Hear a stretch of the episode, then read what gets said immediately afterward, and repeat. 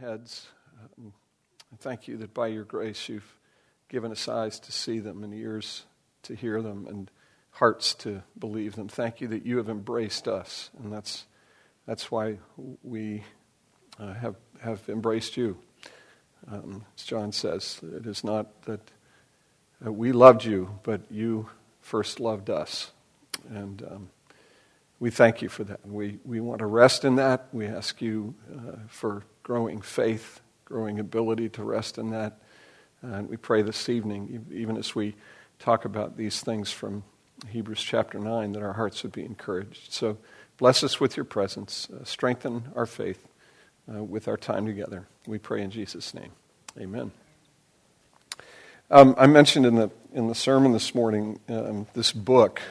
Um, I quoted C.S. Lewis saying, um, um, let's see,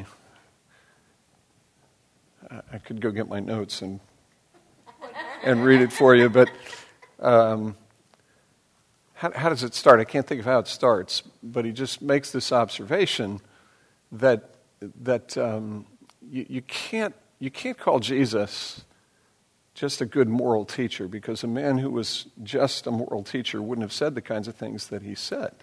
The kinds of things that he said are the kinds of things that a person, a lunatic on the level with a man who says he's a poached egg, would say, right? And because throughout the scriptures he, he repeatedly attributes to himself those characteristics of divinity, as I, I tried to help us see this morning, even in that little bit of instruction that he gives to his disciples regarding the, the, the donkey and the foal. Are you guys freezing? Is it way cold in here? Okay. Um, we'll bump these things up a bit.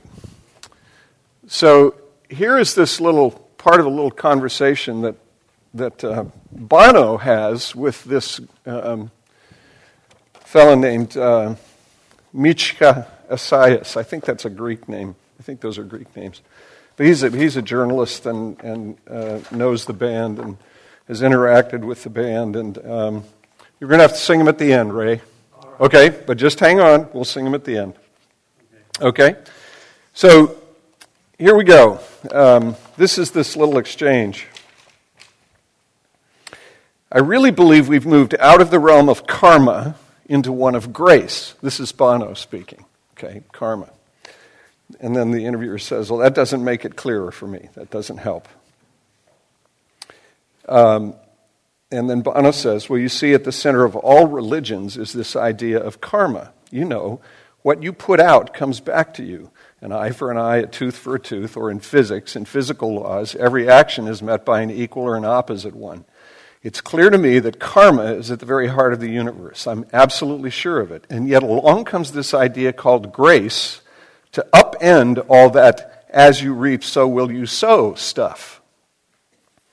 Grace defies reason and logic. Love interrupts, if you like, the consequences of your actions, which in my case is very good news indeed, because I've done a lot of stupid stuff. interviewer says, I'd be interested to hear that. Bono says, that's between me and God. but I'd be in big trouble if karma was finally going to be my judge. It doesn't excuse my mistakes, but I'm holding out for grace. I'm holding out that Jesus took my sins onto the cross because I know who I am, and I hope I don't have to depend on my own religiosity. Then the interviewer says, the Son of God who takes away the sins of the world. I wish I could believe in that, Bono says. But I love the idea of the sacrificial lamb. I love the idea that God says, Look, you cretins, there are certain results to the way we are, to selfishness. And there's mortality as a part of your very sinful nature. And let's face it, you're not living a very good life, are you? There are consequences to actions. The point of the death of Christ is that Christ took on the sins of the world, so that what we put out does not come back to us, and our sinful nature does not reap the obvious death. That's the point. It should keep us humbled. It's not our own good works that get us through the gates of heaven. Interviewer, that's a great idea, no denying it. Such great hope is wonderful, even though it's close to lunacy in my view. Christ has his rank among the world's great thinkers, but Son of God, isn't that far fetched? Bono, no, it's not far fetched to me. Look, the secular response to the Christ story always goes like this He was a great prophet, obviously a very interesting guy, had a lot to say along the lines of other great prophets, be they Elijah, Muhammad, Buddha, or Confucius. But Christ doesn't allow you that. He doesn't let you off that hook. Christ says, No, I'm not saying I'm a teacher. Don't call me a teacher. I'm not saying I'm a prophet. I'm saying I'm the Messiah. I am God incarnate. And people say, no, no, please, just be a prophet. A prophet we can take. You're a bit eccentric. We've had John the Baptist eating locusts and wild honey. We can handle that. But don't mention the M word because, you know, we're going to have to crucify you. And he goes, No, no. I know you're expecting me to come back with an army and set you free from these creeps, but actually, I am the Messiah. At this point, everyone starts staring at their shoes and says, Oh my, he's going to keep saying this. So, what you're left with is either Christ was who he said he was, the Messiah, or a complete nutcase. I mean, we're talking nutcase on the level of Charles Manson, which is exactly, I mean, he, this is Lewis through the filter of you know, a 44 year old rock and roller who really seems to have embraced the Messiah, really seems to, and really seems to understand the implications of the things that Jesus says about himself in the New Testament. So, pretty amazing. And it was too long to read this morning, but glad you asked about it tonight because it's really, really remarkable. And, and uh, if anybody's interested, I can give you the link after the, the, um, the time tonight. Um, Justin, you want to look? Yeah, okay. Not while I'm teaching, though, because it's not very respectful. I'm kidding.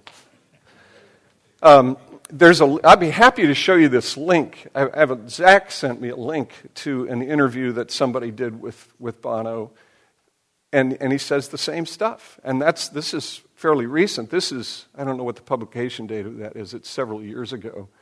But this is, um, this is recent stuff. So, very, very interesting. But he, he gets the implications. Now, can I, I got to share one more thing with you, okay?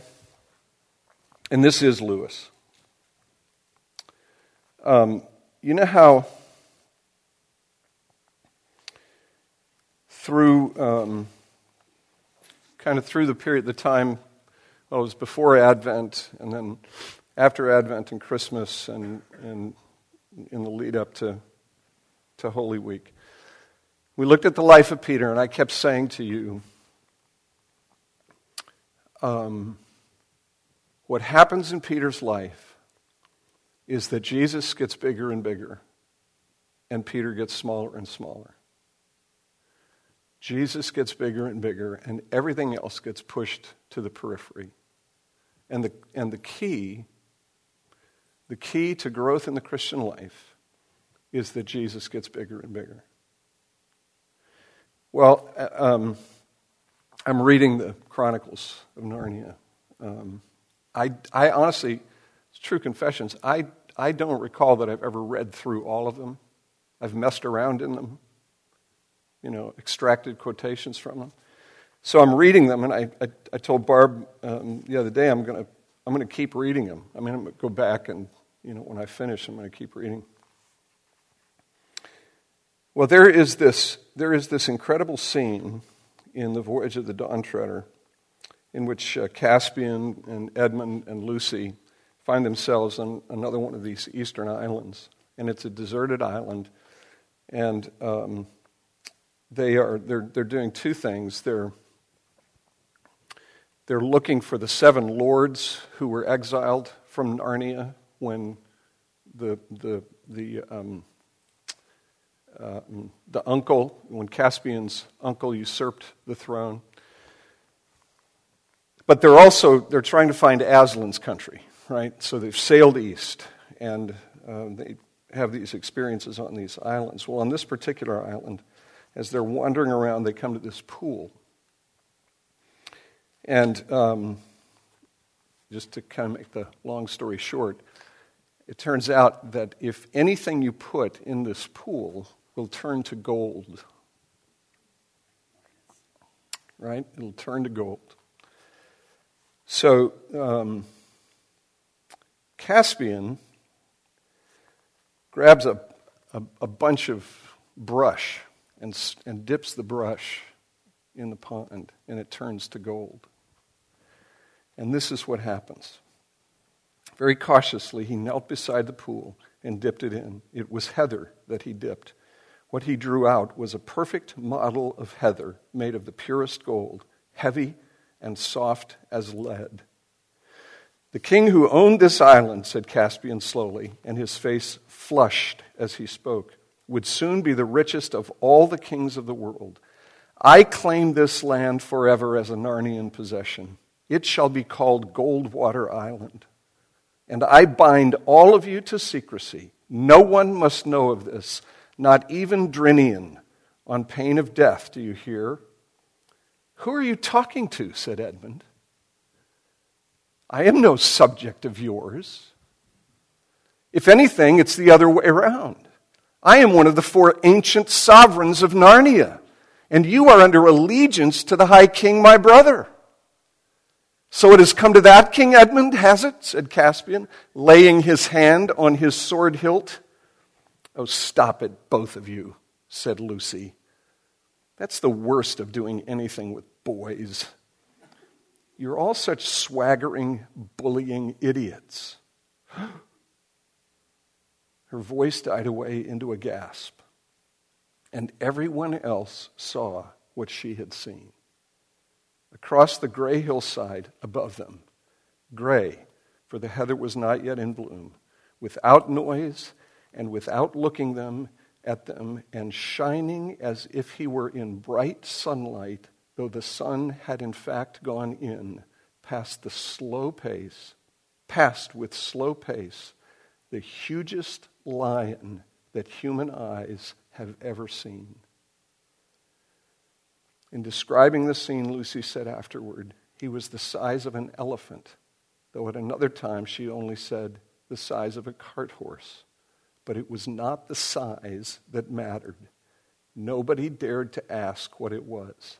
They knew it was Aslan.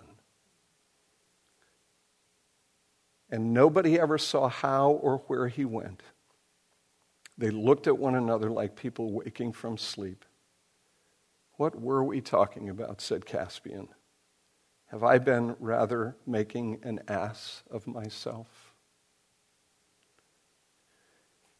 Sire, said Reepicheep, this is a place with a curse on it.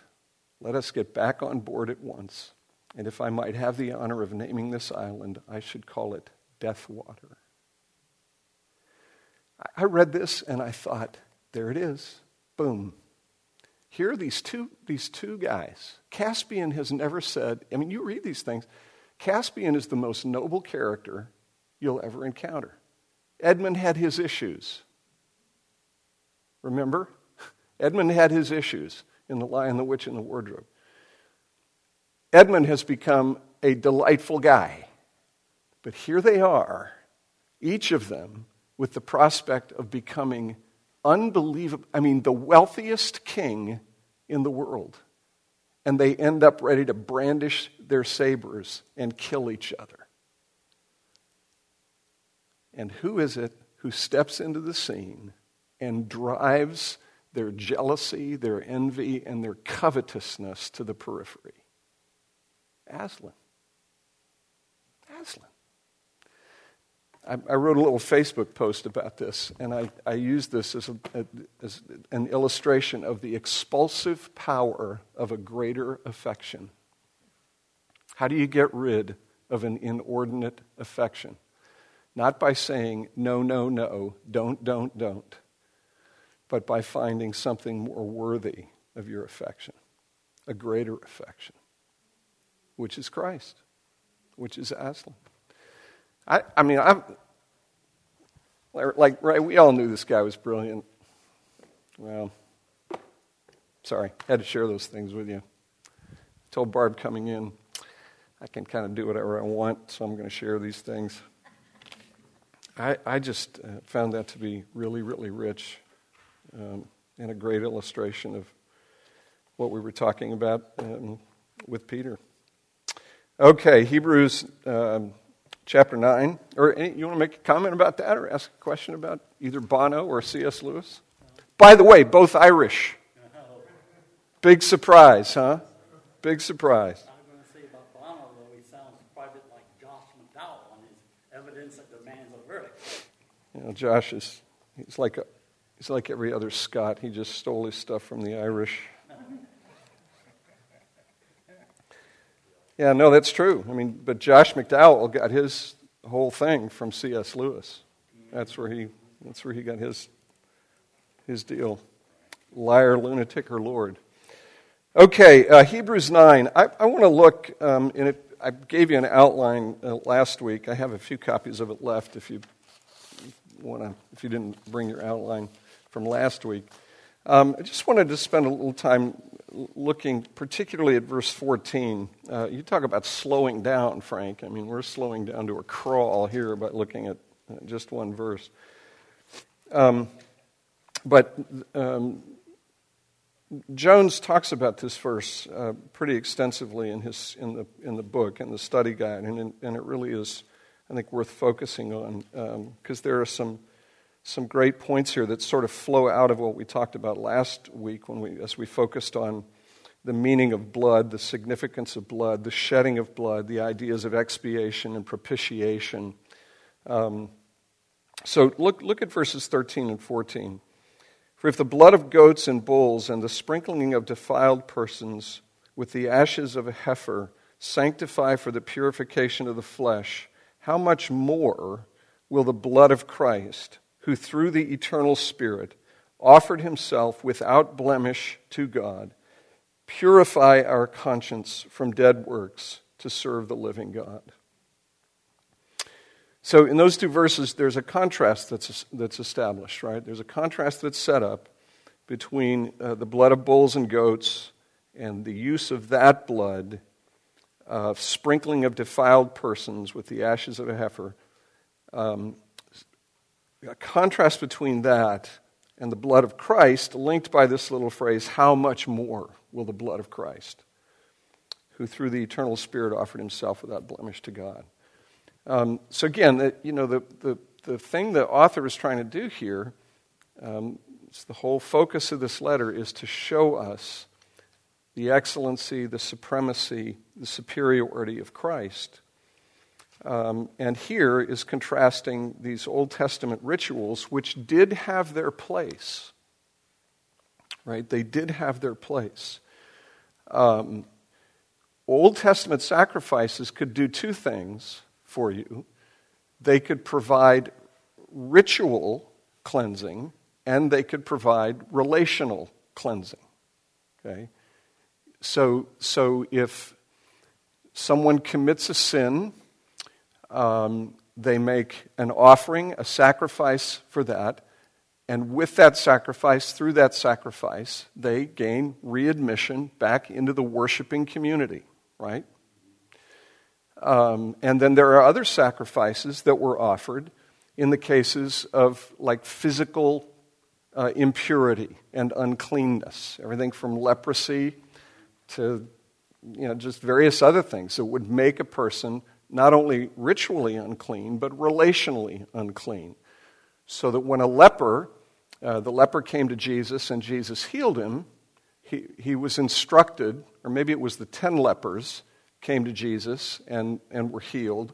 The one came back, and Jesus said, Go show yourself to the priests. Why? So you can be restored to the community by virtue of a sacrifice that you would offer.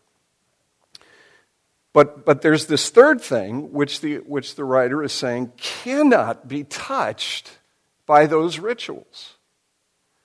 And what is it? The conscience the heart, the soul, can't be touched by those rituals. uh, they do not provide clean, the cleansing, the purifying of the conscience before God that we ultimately need. Now, you know, we, have we've, we've talked about all of the symbolism that there is in this. Um, in fact, it would just be a good exercise to think about this, this how much more thing, um, in, in, in how many different ways the sacrifice of Christ is actually greater than these Old Testament sacrifices. We did this a couple of weeks ago, I think, or sometime recently. Just, and you'll kind of have to do this from, from memory, but, but just how, how is the sacrifice of Christ better than, greater than those Old Testament sacrifices? They were temporary. How do we know they were temporary? Because you had to go back again and again and again. Okay? So there. Okay, the blood of bulls and goats doesn't compare. I mean, the blood of a, of a person, the blood of Christ, itself greater than the blood of bulls and goats. Um, what, what the, as the priests go back again and again, do you remember there's this little, and again, I don't have the references, but there, there's this very interesting little phrase about what the priests do when they're in the Holy of Holies? They're always standing, right? Where, do you, where is Christ? Seated, okay? which suggests or reinforces the idea the work is done, that the work is finished. The only, remember this? The only time you see Christ standing in the New Testament, where is it? Acts chapter 7. Stephen's defense. And why is he standing? He's standing as his advocate. He's standing pleading the sufficiency of his own finished work for Stephen. The earthly court is condemning him. In the heavenly court, he's being vindicated by the one whose work is sufficient for Stephen, even though Stephen's not, you know, he's not guilty. But it's a wonderful picture of, of Christ acting in Stephen's behalf as his high priest, having completed the work that ensures for Stephen his acceptance with the Father. So, okay, so have to be repeated. Um, they're always standing. Um, blood of bulls and goats, not, not like, right? The blood of Christ is like us. The blood of bulls and goats, not so much. What other, what other ways?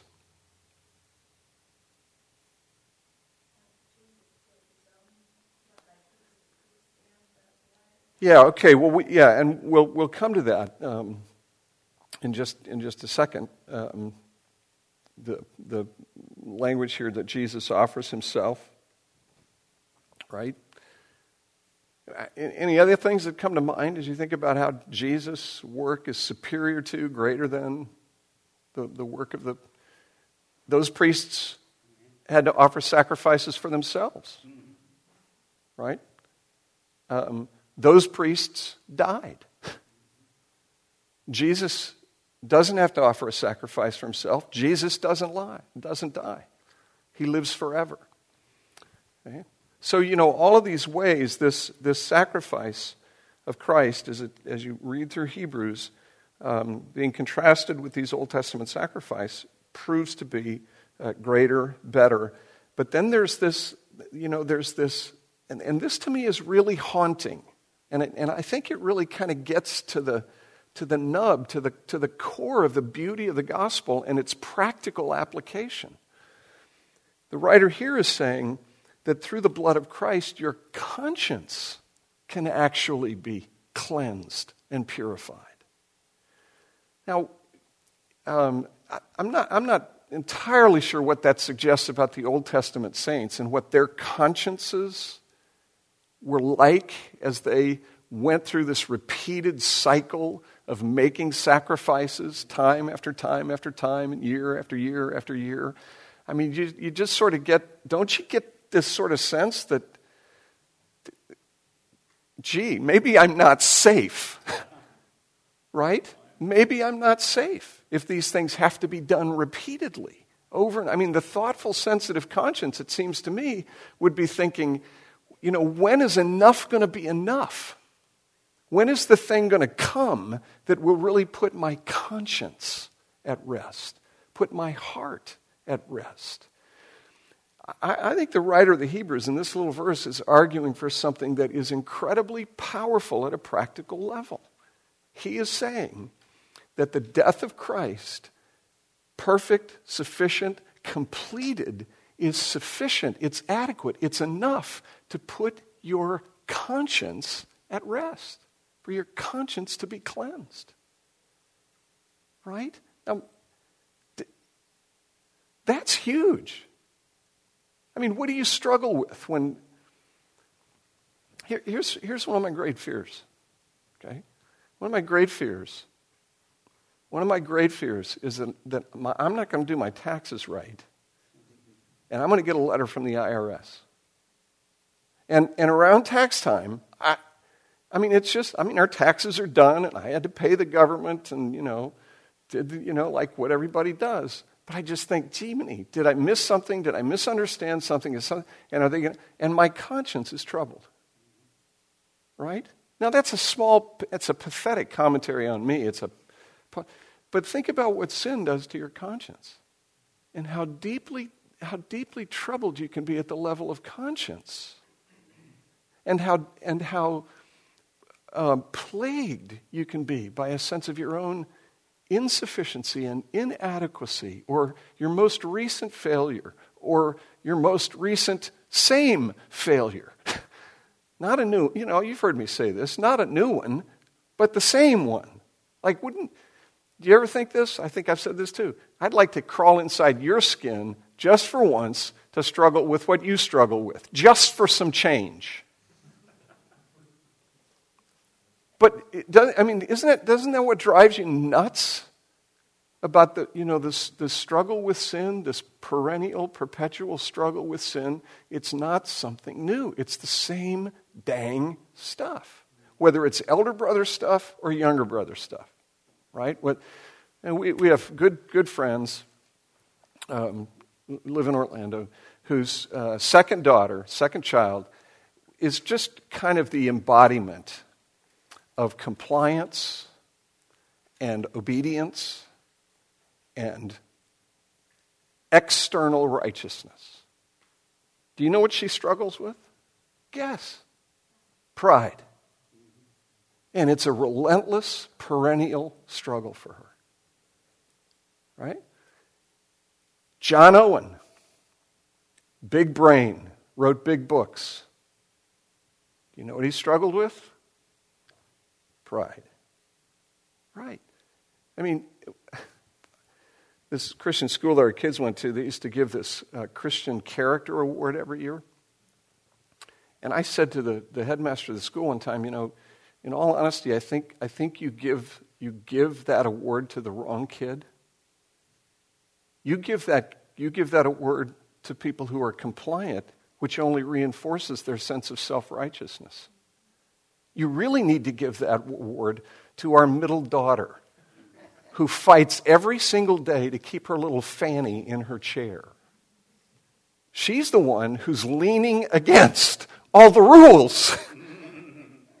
right? You know what I mean? So it, it and so for it's either elder brother stuff or younger brother stuff. Doesn't doesn't matter. The, the point is, our consciences can be deeply plagued and deeply troubled. And, and what the, I think this is incredibly pastoral stuff for the writer to be saying. He didn't have to say this, right? He could have just said, the blood of Christ is sufficient. It's better in all these ways.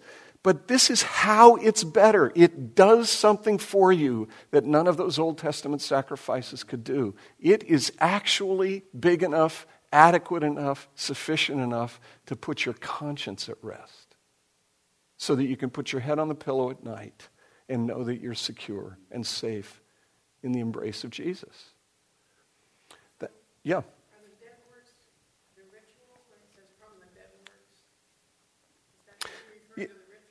Um, I think so, yes. I, I think, I think it, it's probably a fairly big bucket. That's a great question. I didn't look real closely at that.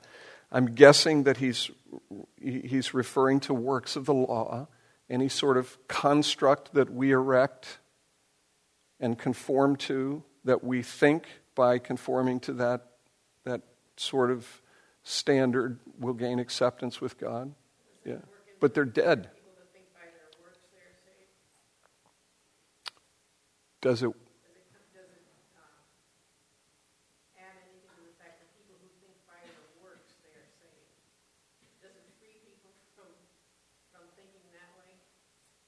I think it can.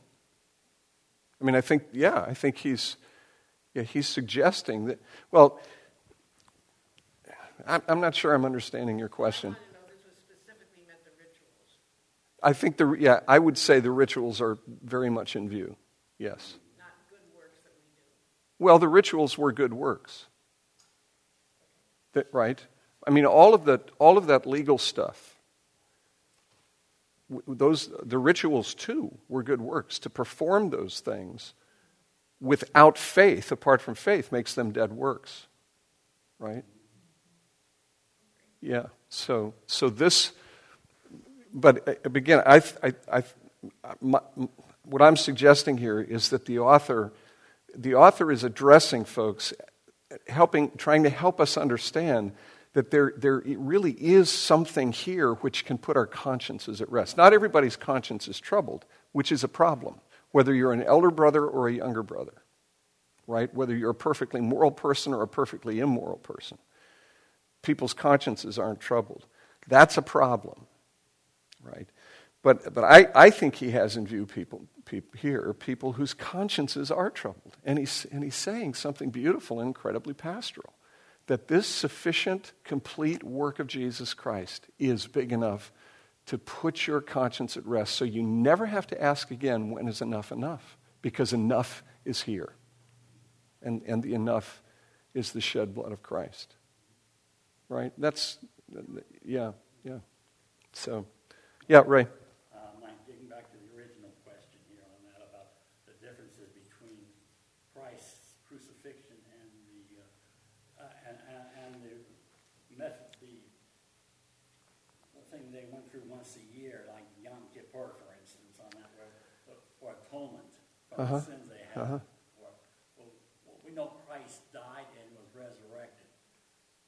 None of those goats that they passed the sins died and they were resurrected. None of the priests who officiated over. No, that's true. that's That's right. No, I think we mentioned that, that that the priests had to offer sacrifices for themselves. Christ didn't, and all the priests died. Right. And while Christ died, he was raised, as you're pointing out. Yeah, yeah. So yeah, very clearly, ways in which his work is greater. Okay, so now, so how is it that we can know um, and have this assurance that, um, that the blood of Christ will cleanse the conscience, purify the conscience, put the conscience at rest? Last week we talked about expiation, talked about propitiation. Um, we didn't talk so much about what lies beneath expiation and propitiation which is substitution. I don't know that we, that we talked about that. Uh, and substitution is not used in this text, but the idea is here, right?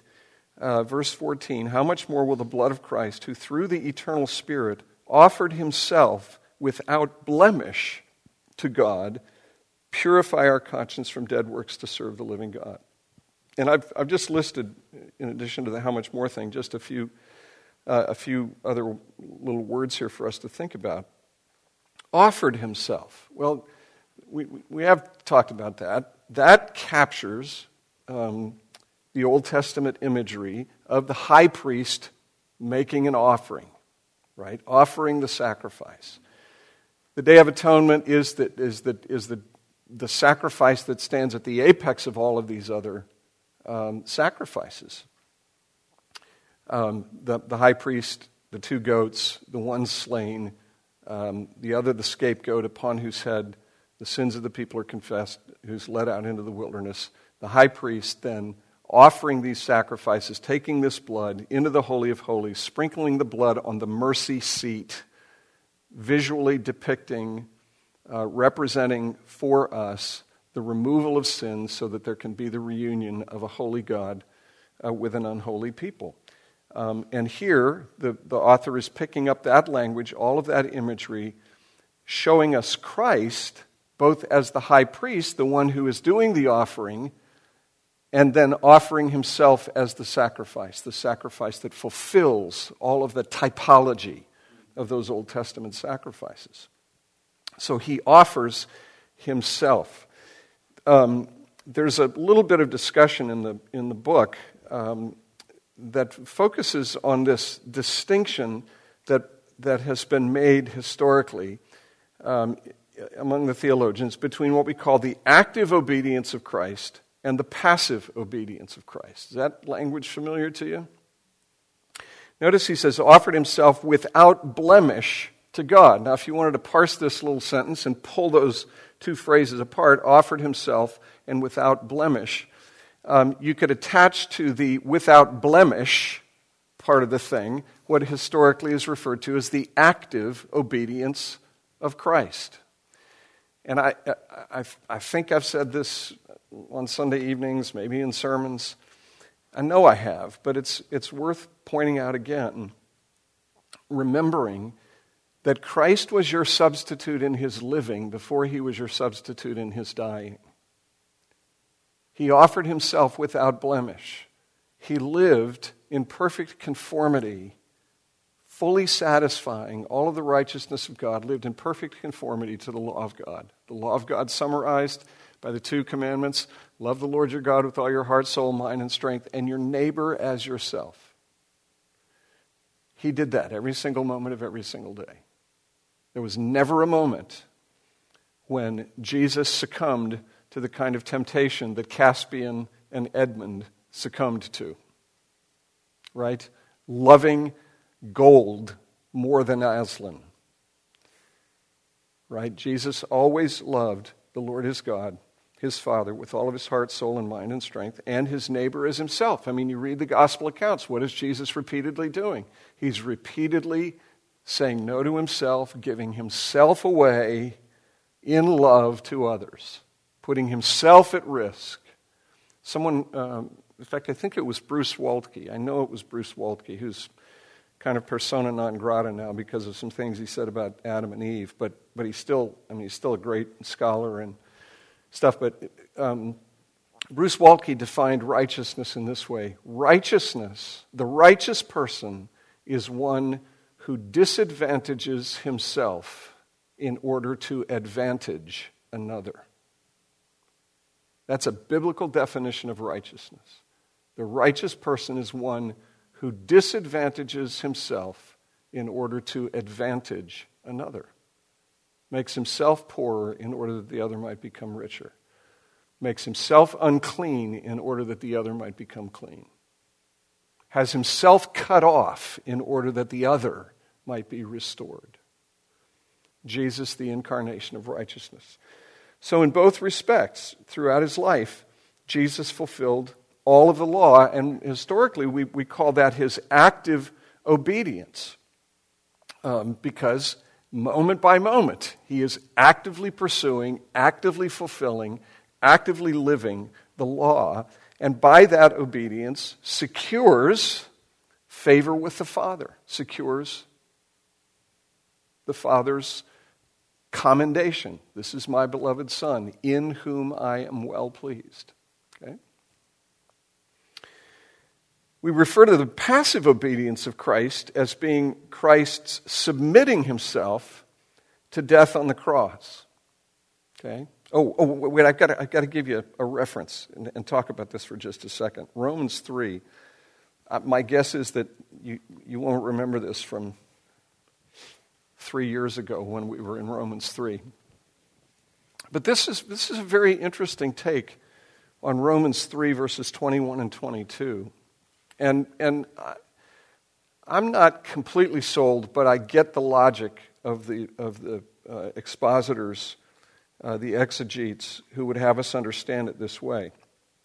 So, verse 21, Paul writes, But now the righteousness of God has been made manifest apart from the law, although the law and the prophets bear witness to it. All right? To what do the law and the prophets bear witness? Jesus. So, what is the righteousness that has been made manifest apart from the law to which the law and the prophets bear witness? Jesus. Okay? And then this is the, this is the, the interesting phrase the righteousness of God, and the ESV and most of the other translations would have it this way the righteousness of God through faith in Jesus Christ for all who believe. Now, what's interesting is that in the original, the righteousness of God through faith in Jesus Christ is really, and I know this is a technical thing, but it's really a genitive construct. So, a legitimate translation, a kind of a literal translation of this would be But now the righteousness of God has been made manifest apart from the law, although the law and the prophets bear witness to it. The righteousness of God through the faithfulness of Jesus Christ for all who believe. Which um, I mean, that, that, that, literally, that's, a, that's literally, it's a very legitimate way to translate it. So, you know, then we make this distinction between an objective genitive and a subjective genitive, right? And my, my, my head starts to spin around these things, but the, the question is is Jesus the object of faith in this construct, or he, is he the subject in view? And I think he's the subject in view. It's the faithfulness of Jesus Christ, which is for all who believe. So there's, there is this righteousness to which the law and the prophets testify. That righteousness is made manifest in Jesus Christ, and it is made manifest in his faithfulness. And that righteousness then is for all who believe in him, which is a great proof text for this idea of the active obedience of Christ, Christ fulfilling all righteousness. And there are actually, and I didn't track all of these down, I think there are 11 other instances of this kind of construct in Paul's letters. Similar kind of construct, where historically, probably because of the influence of Martin Luther and the Reformation, because we're always looking for justification by faith, which we should, and which is true, and which this rendering, if those who would hold this rendering are right. This in no way obviates or, or in any way um, uh, counters or undermines an understanding of justification by faith. In fact, I think it probably actually illustrates the idea of justification by faith. The righteousness of God, which is through the faithfulness of Jesus Christ for all who would believe and who would trust in that righteousness. That sounds like justification by faith to me. So it's a great proof text for this idea of uh, the active righteousness of Christ, where Christ secures by his faithfulness a perfect righteousness for all who would believe in him. And then the passive um, obedience of Christ is Christ then submitting himself to the will of the Father uh, in the crucifixion, offering himself as a perfect, spotless, um, sacrifice, offering himself uh, for the sins of his people.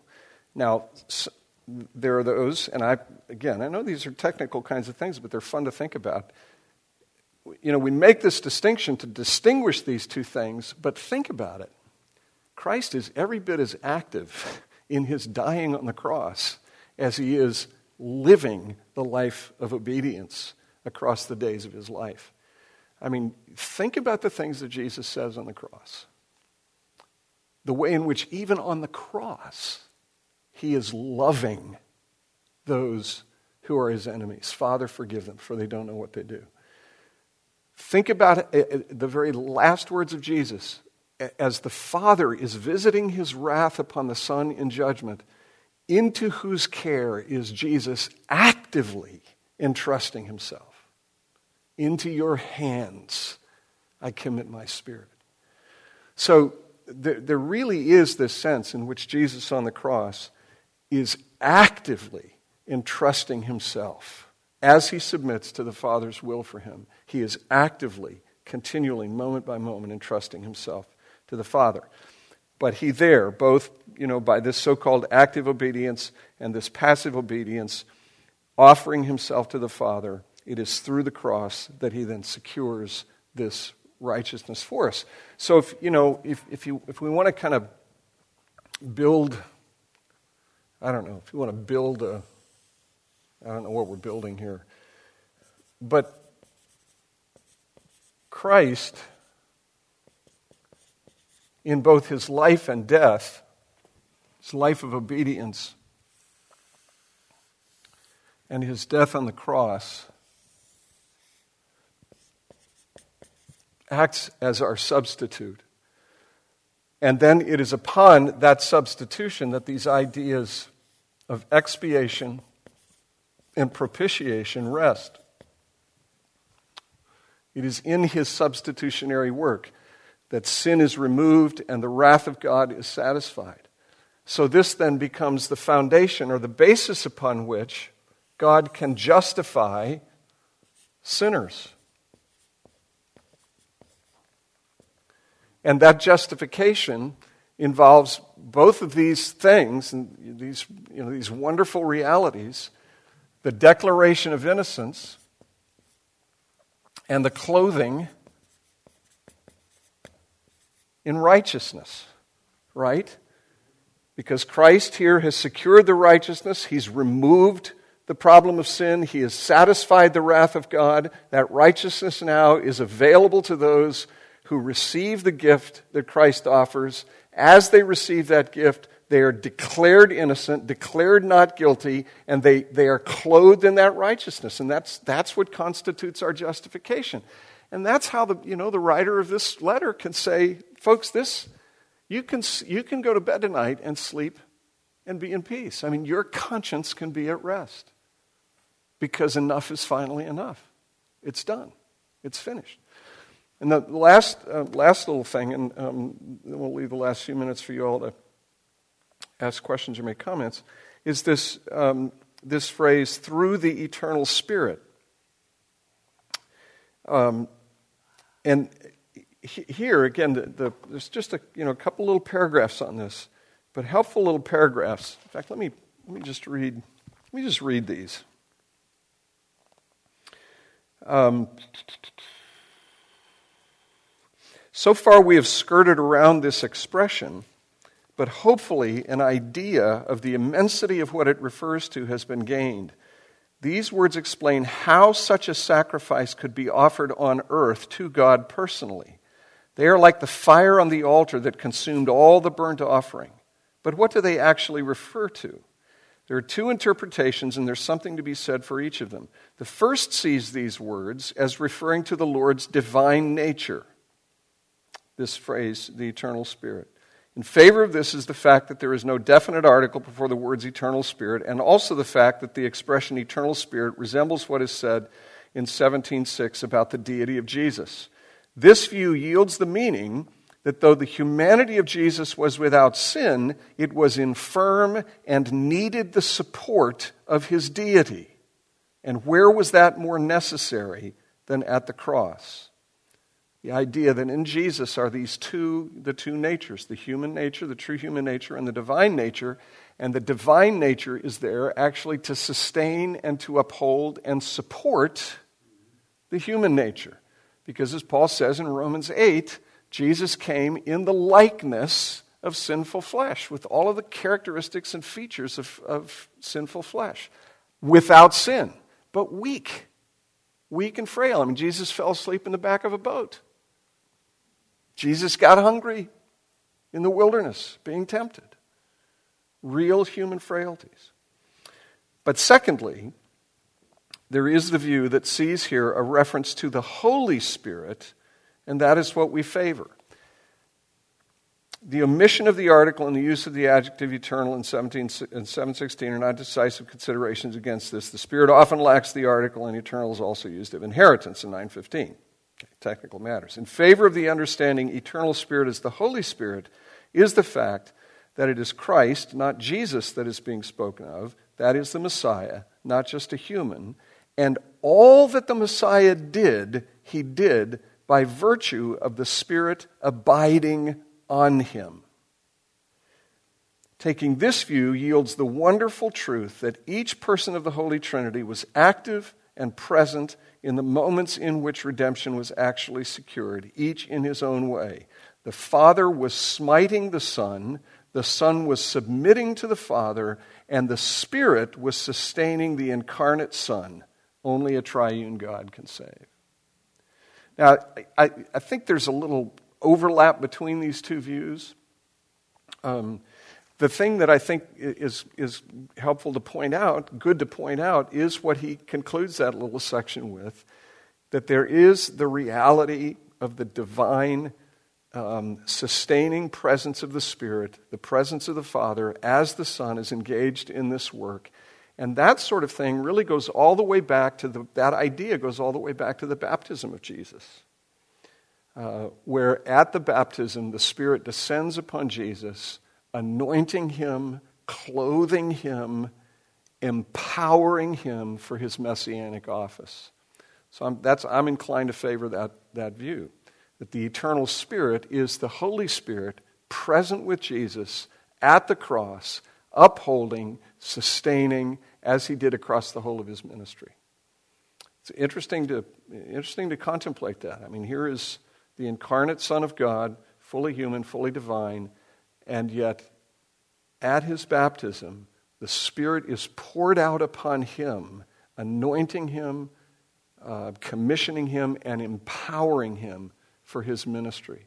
And that, that same phenomenon occurs, as he says, at the most critical moment in the, rest, in the um, ministry of Jesus, and that is his cross work.